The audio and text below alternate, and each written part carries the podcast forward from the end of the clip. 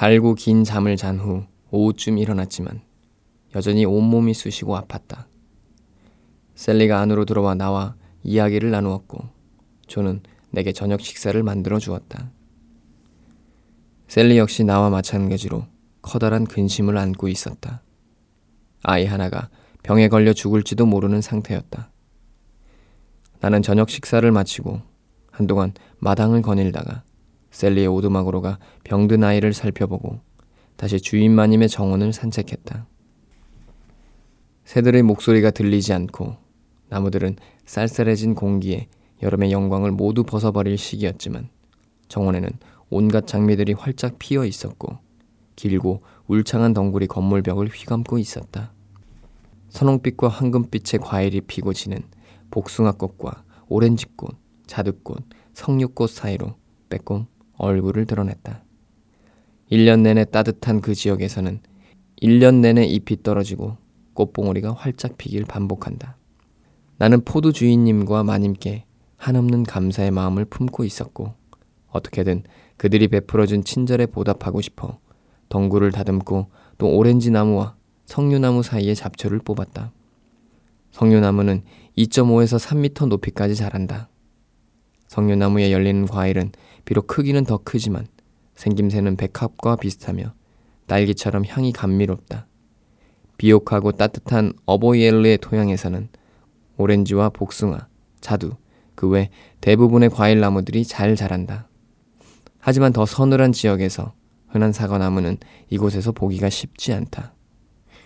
포드 마님이 바깥으로 나와 내게 고맙지만 아직 일할 상태가 아니라며 내일쯤 포드 주인님께서 바이유 뵈프로 내려갈 때까지 숙소에서 쉬라고 만류했다. 나는 마님에게 말했다. 물론 몸이 아프고 쑤시고 가시에 찔려 발바닥이 다 찢어졌지만 이 정도 일은 거뜬하며 친절한 마님을 위해 일하는 것이 커다란 기쁨이라고. 그러자 마님은 마지못해 집안으로 들어갔고 사흘 동안 나는 부지런히 정원을 돌보았다. 산책로를 청소하고 화단에 잡초를 뽑고 마음씨 착하고 관대한 마님이 벽을 따라 나도록 둔 제스민 덩굴 아래에서 무성한 풀을 뽑았다. 나흘째 되는 날 아침 마침내 기력을 완전히 회복하자 포드 주인님이 함께 바이오 베프로 갈 준비를 하라고 했다. 마당에 말은 한 마리뿐이었고 다른 말들은 노새와 함께 농장으로 나간 터였다. 나는 걸어갈 수 있다고 했고 셀리와 존에게 작별 인사를 한 다음 말 옆에 서서 마당을 나섰다. 그레이트 파인 우즈 안의 이 작은 파라다이스는 사막의 오아시스였다.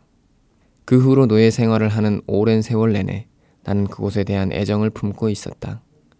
이제 나는 안타까움과 슬픔을 안은 채 그곳을 나섰지만 그때는 다시 돌아오지 못할 곳이라고는 생각하지 않았다. 포드 주인님은 내가 힘들까봐 가끔씩 대신 말 위에 타라고 하셨지만 나는 피곤하지 않다고 주인님보다는 내 걸음이 더 빠르다고 거절했다. 포드 주인님은 내가 따라갈 수 있도록 말을 천천히 몰며 가는 내내 내게 상냥한 말을 건네면서 기운을 북돋아 주었다. 포드는 내가 그 늪지에서 탈출한 것은 하나님이 행하신 기적이라고 단언했다. 다니엘이 사자우리에서 무사히 빠져나온 것처럼 요나가 고래의 뱃속에서 살아나온 것처럼 나 역시 전지전능한 하나님의 도우심으로 그 사악한 곳에서 무사히 빠져나온 것이라고. 그리고 보드는 내가 낮과 밤 동안 어떤 두려움과 감정을 느꼈는지 꼬치꼬치 묻고 그동안 기도하고 싶은 욕망이 들었는지 물었다. 나는 온 세상에 버림받은 기분이 들었으며 내내 마음속으로 기도를 드렸노라 대답했다. 포드는 그런 때에는 누구라도 본능적으로 창조주를 찾게 되어 있다고 했다. 사람이 두려울 것 없이 행복한 때에는 주님을 떠올리지 않고 부정하지만 위험에 처하고 동료 인간의 도움을 받지 못할 때, 죽음이 아가리를 벌리고 있을 때, 고난에 차 있을 때는 주님을 비웃고 믿지 않던 인간마저 주님에게 의지하고 주님의 자비로운 품속 외에 다른 희망이나 피난처는 없다고 느낀다고 했다.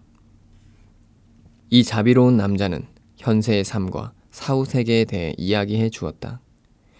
바이오베프로 이어지는 한적한 길을 따라 여행하는 내내 하나님의 선량함과 힘에 대해 세속적인 삶의 헛됨에 대하여 이야기해 주었다. 농장에서 8km쯤 걸어왔을 때 멀리서 우리를 향해 달려오는 말이 한 마리 보였다.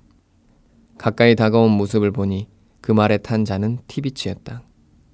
티비치는 나를 잠시 쳐다보았지만 내게는 아무 말도 없이 말을 돌려 포드 옆에 섰다. 나는 조용히 발치에 서서 걸으며 둘이 나누는 이야기에 귀를 기울였다.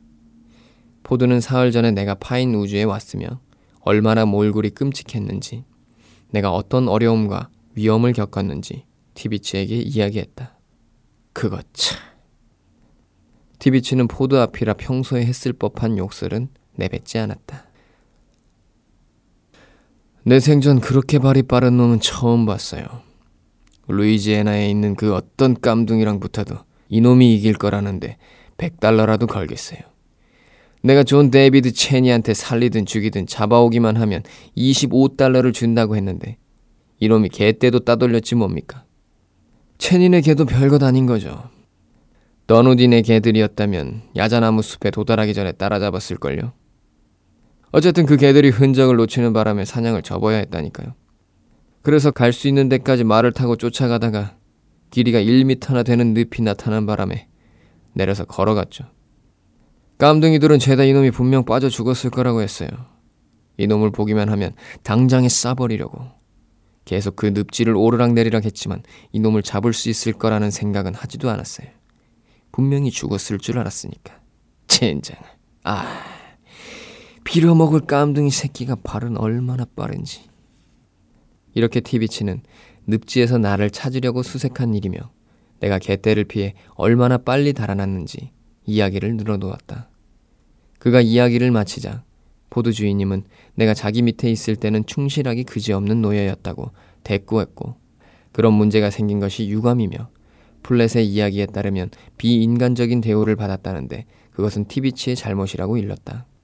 손도끼와 큰 도끼로 노예를 죽이려 한 것은 부끄러운 짓이며 그런 짓은 하지 말아야 한다고 지적했다. 그런 식으로 노예를 다루어서는 절대 안 돼요. 다른 노예들에게도 악영향을 끼쳐 다들 도망가고 말 겁니다. 늪지가 도망가는 노예들로 득식을 거릴 거요. 무시무시한 무기를 휘두르면서 무작정 억누르는 것보다 약간의 친절을 베푸는 게 훨씬 더 효과적이에요. 노예들을 더 고분고분하게 만들 수 있어요. 이 늪지의 모든 농장주가 그런 비인간적인 처사를 못마땅하게 생각할 겁니다. 우리 모두의 이익을 위해서 하는 말입니다. 디비츠 씨, 아무래도 당신과 플랫은 함께 살 수 없을 것 같군요. 당신이 플랫을 그토록 미워하고 틈만 나면 죽이려 드니 플랫은 생명의 위협을 느끼고 다시 당신에게서 도망치려고 할 거예요. 그런 티비츠, 플랫을 팔거나 적어도 다른 데로 고용살이를 보내도록 해요. 내 말대로 하지 않는다면 내가 어떻게든 조치를 취해 블렛을 다른 데로 보낼 겁니다. 가는 내내 푸드는 이런 식으로 티비치를 설득했다. 나는 입도 뻥끗하지 않았다. 농장에 도착하자 둘은 저택 안으로 들어갔고 나는 엘리자의 오두막으로 물러갔다. 들판에서 돌아온 노예들이 오두막에 있는 나를 보고 화들짝 놀랐다. 내가 늪에 빠져 죽은 줄 안 것이다. 그날 밤 그들은 오두막 안에 다시 모여 내 모험 이야기에 귀를 기울였다. 그들은 당연히 내가 채찍질을 당할 거라, 그것도 모진 채찍질을 당할 거라고 여기고 있었다. 도망치다가 잡힌 노예는 500대의 채찍질을 맞는 게 정해진 규칙이었다. 불쌍한 사람. 엘리자가 내 손을 잡으며 말했다. 차라리 늪에 빠져 죽는 게 나았을 텐데. 당신 주인은 잔인한 사람이라 언젠가 당신을 죽이고 말 거예요. 로스는 채핀 감독관이 처벌을 맞는다면 그리 심한 채찍질을 맞지는 않을 거라고 한마디 했고 메리와 레이첼, 브리스톨 및 다른 이들은 포드 주인님이 처벌을 맞는다면 채찍질을 아예 맞지 않을 거라며 희망을 품었다.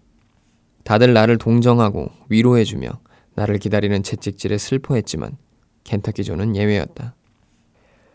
그의 웃음에는 한계가 없었다. 오두막 안에는 그의 거리낌 없는 웃음소리가 울려 퍼졌고 터져 나오는 웃음을 참기 힘든 듯 옆구리를 부여잡고는 내가 개떼를 따돌렸다며 킬킬거렸다. 켄터키 존에게는 이 일이 재미있는 모양이었다. 플랫이 농장을 달려가는 모습을 보고 놈들이 플랫을 못 잡을 줄 알았다니까. 아이고 하느님 맙소사. 플랫이 뛰어가는 거 못 봤어들? 그 빌어먹을 개떼가 쫓아갔을 때 플랫은 이미 거기 없었다니까. 아이고 배야. 아이고 전지전능한 하느님 아버지. 그리고 켄터키 존은 다시 요란한 웃음을 터뜨렸다. 다음날 아침 일찍 티비치가 농장을 떠났다. 오전 중에 조면 공장 근처에서 어슬렁거리고 있는데 키가 크고 잘생긴 남자 한 명이 내게 다가오더니 티비치네 아이냐고 물었다. 아이라는 말은 나이가 많든 적든 모든 노예들에게 적용되는 호칭이었다. 나는 모자를 벗고 그렇다고 대답했다. 내 밑에서 일하는 게 어때? 그가 물었다. 아, 저야 그렇게만 된다면 감사하죠. 나는 티비치에게서 벗어날 수 있을지도 모른다는 희망에 사로잡혔다. 피터 테넌의 마이어스 목수 밑에서 일한 적 있지.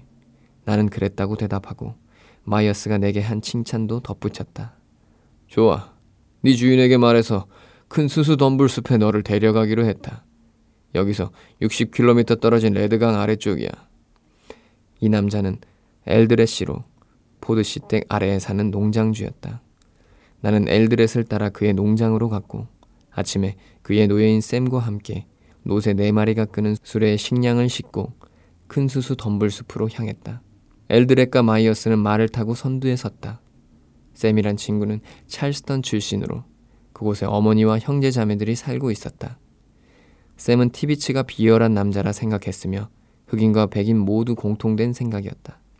자신의 주인이 나를 사주었으면 좋겠다고 했다. 이는 나 역시 간절히 바라는 바였다.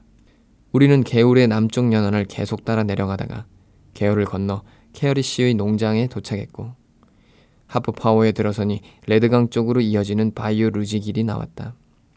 바이오 루지 늪을 건넌 다음 해거림이 되어 큰 길에서 큰 수수 덤불 숲으로 이어지는 길에 들어섰다. 인적도 없고 낚싯대로 사용될 정도로 긴 수수가 빽빽하게 둘러싸여 있어 수레가 간신히 지나갈 정도의 좁은 길이었다. 5미터만 덤불 안으로 들어가도 사람이 보이지 않을 정도로 수수가 빽빽했다. 야생 동물들이 지나는 길이 여기저기 나 있었다. 이러한 덤불 숲에는 곰과 호랑이가 서식하며 물이 고인 웅덩이가 있는 곳에는 어김없이 악어떼가 득실거린다.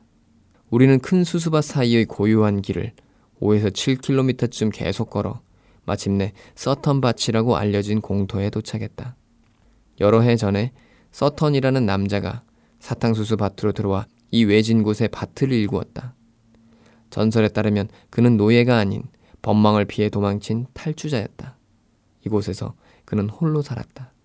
늪지의 운둔 자처럼 그리고 혼자 힘으로 씨를 뿌리고 추수를 했다. 그러던 어느 날 한 인디언 무리가 홀로 있는 그를 찾아왔고 피 튀기는 전투 끝에 그를 사로잡아 살해했다. 이 근방 수 킬로미터 내의 노예 오두막의 흑인 아이들과 큰 저택의 백인 아이들에게는 큰 수수 덤불숲의 심장부인 이곳에 귀신이 들었다는 전설이 전해지고 있다. 4분의 1세기 이상 인간의 목소리가 이 공터의 정막을 깬 적은 거의 없었다. 한때 경작된 밭이었던 곳에는 잡초가 무성했고 다 쓰러진 오두막의 문간에는 뱀들이 햇살을 쬐고 있었다. 정말이지 황량하기 이를 데 없는 곳이었다. 우리는 서턴밭을 지나 3km쯤 이어진 새로 난 길을 따라 걸어 마침내 목적지에 도착했다. 그곳은 엘드레시 소유의 황무지로 그곳을 개간해 농장을 넓힐 계획이었다. 우리는 다음 날 아침 칼을 들고 두 채의 오두막을 세울 만한 공터를 내기 위해 수수대를 잘라내기 시작했다. 한 채는 마이어스와 엘드레시 묵을 숙소고 다른 하나는 샘과 나를 비롯해 또 합류하게 될 노예들을 위한 숙소였다. 우리가 있는 곳은 어마어마하게 자라나 넓게 뻗은 가지들이 햇빛을 차단해 버리는 나무숲, 나무 사이의 틈마다 빽빽하게 수숫대가 자라나고 이따금씩 야자수가 한두 그루 끼어 있는 울창한 숲 한가운데였다. 월계수 나무와 단풍나무, 떡갈나무, 삼나무가 레드강 연안의 비옥한 저지대에서 하늘 높은 줄 모르고 높이 치솟았다. 나무마다 길고 거대한 이끼가 매달려 있는 것이 이방인의 눈에는 놀랍고 특이한 풍경이다. 이 어마어마한 양의 이끼는 북부로 보내져 제조업에 사용된다. 우리는 떡갈나무를 베어 쪼갠 다음 이 목재로 임시 오두막을 세웠다. 지붕은 넓은 야자수 잎으로 덮었는데 찢어지지 않는 한은 판자를 대체할 만한 훌륭한 재료였다. 이곳에서 가장 성가신 골칫거리는 초파리와 각다귀, 모기떼였다. 이들은 무리지어 날아다녔다. 귓구멍, 콧구멍, 눈, 입할 것 없이 날아들었다. 살갗에 달라붙어 피를 빨아먹었다. 어떻게 해도 그것들을 물리칠 방법이 없었다. 그것들은 작고 날카로운 입으로 우리를 야금야금 먹어치울 듯이 계속 달려들었다. 큰 수수 덤불숲의 한가운데보다 더 황량하고 더 고약한 곳은 떠올릴 수 없을 정도였다. 그러나 티비츠 주인님과 함께 있던 때와 비교한다면 그곳은 내게 천국이었다. 나는 열심히 일했고 지치고 피곤하지만 밤이면 평안하게 몸을 이고 아침이면 두려움에 떨지 않고 일어날 수 있었다.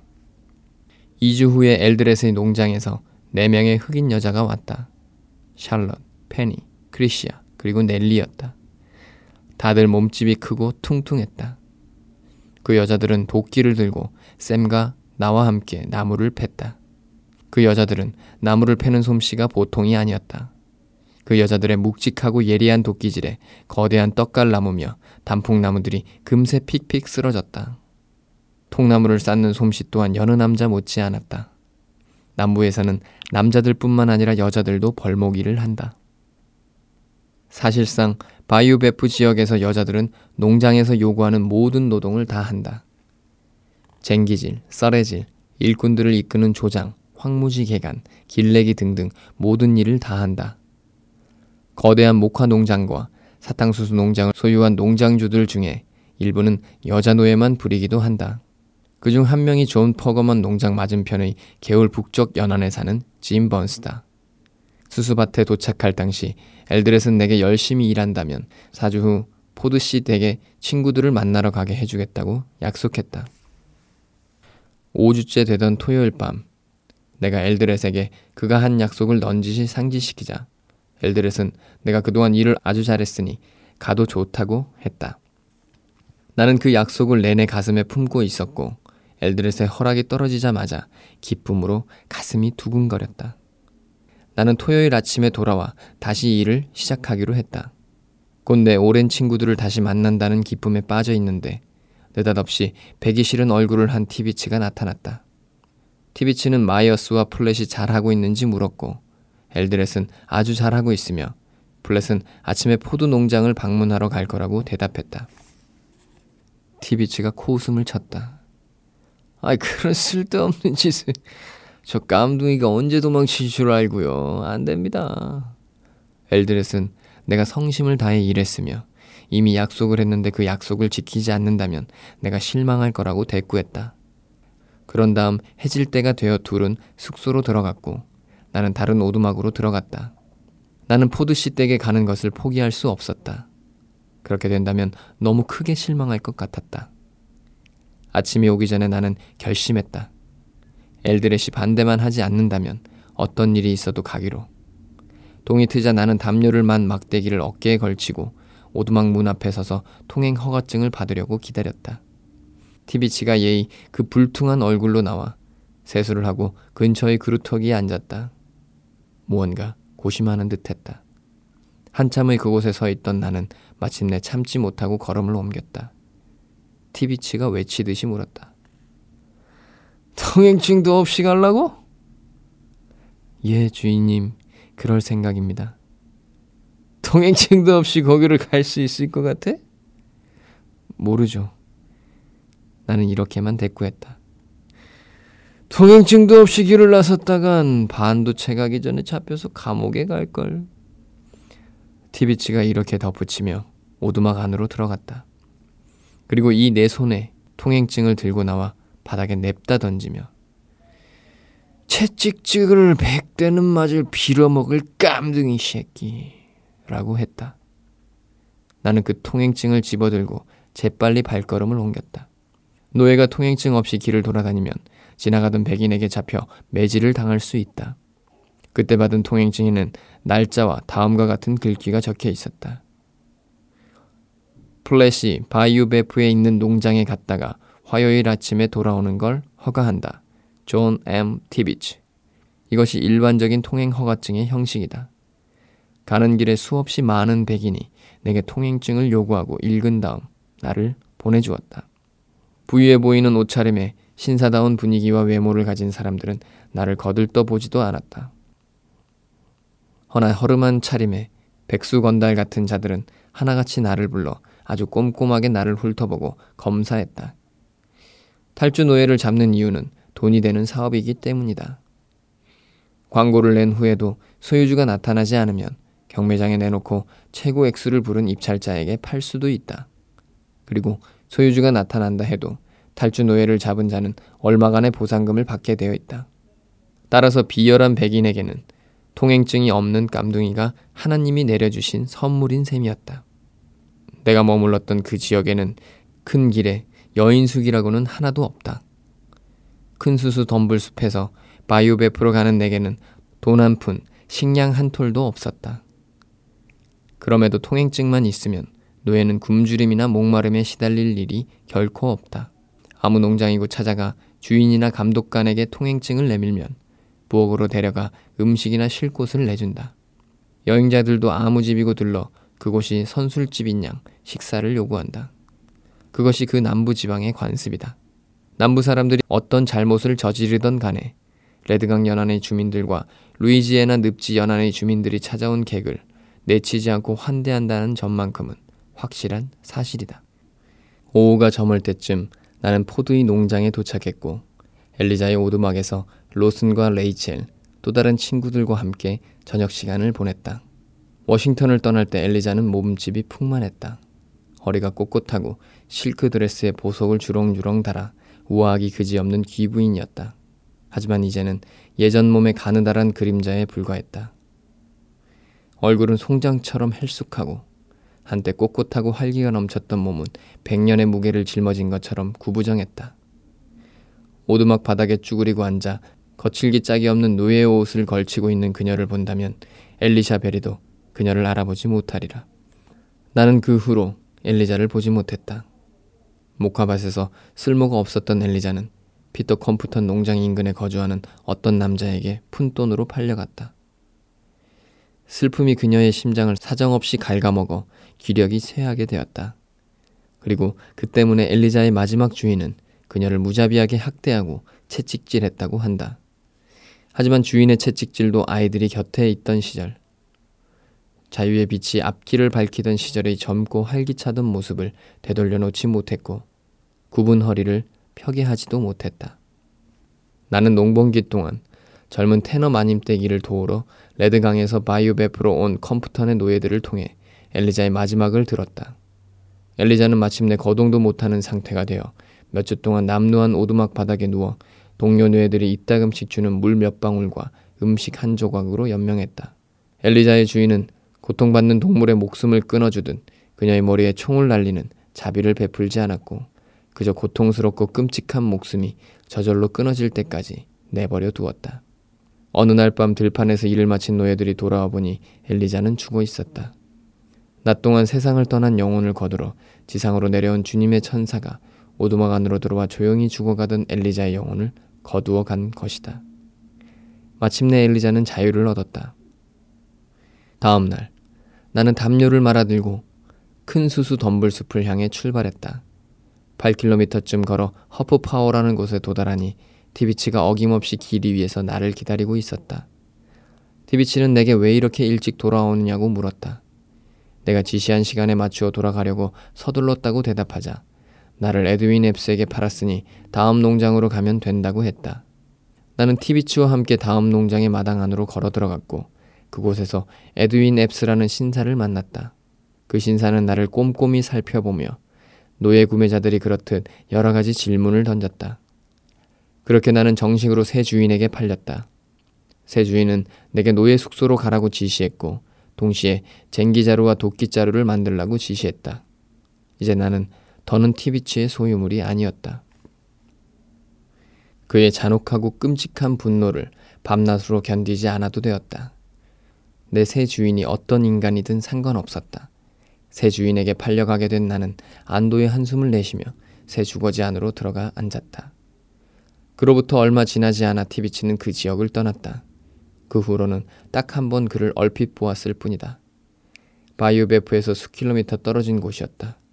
싸구려 선술집의 문간에 앉아 있었다. 그때 나는 세인트 메리 교구에서 출발한 노예 무리 속에 끼어 바이오베프로 돌아가던 길이었다.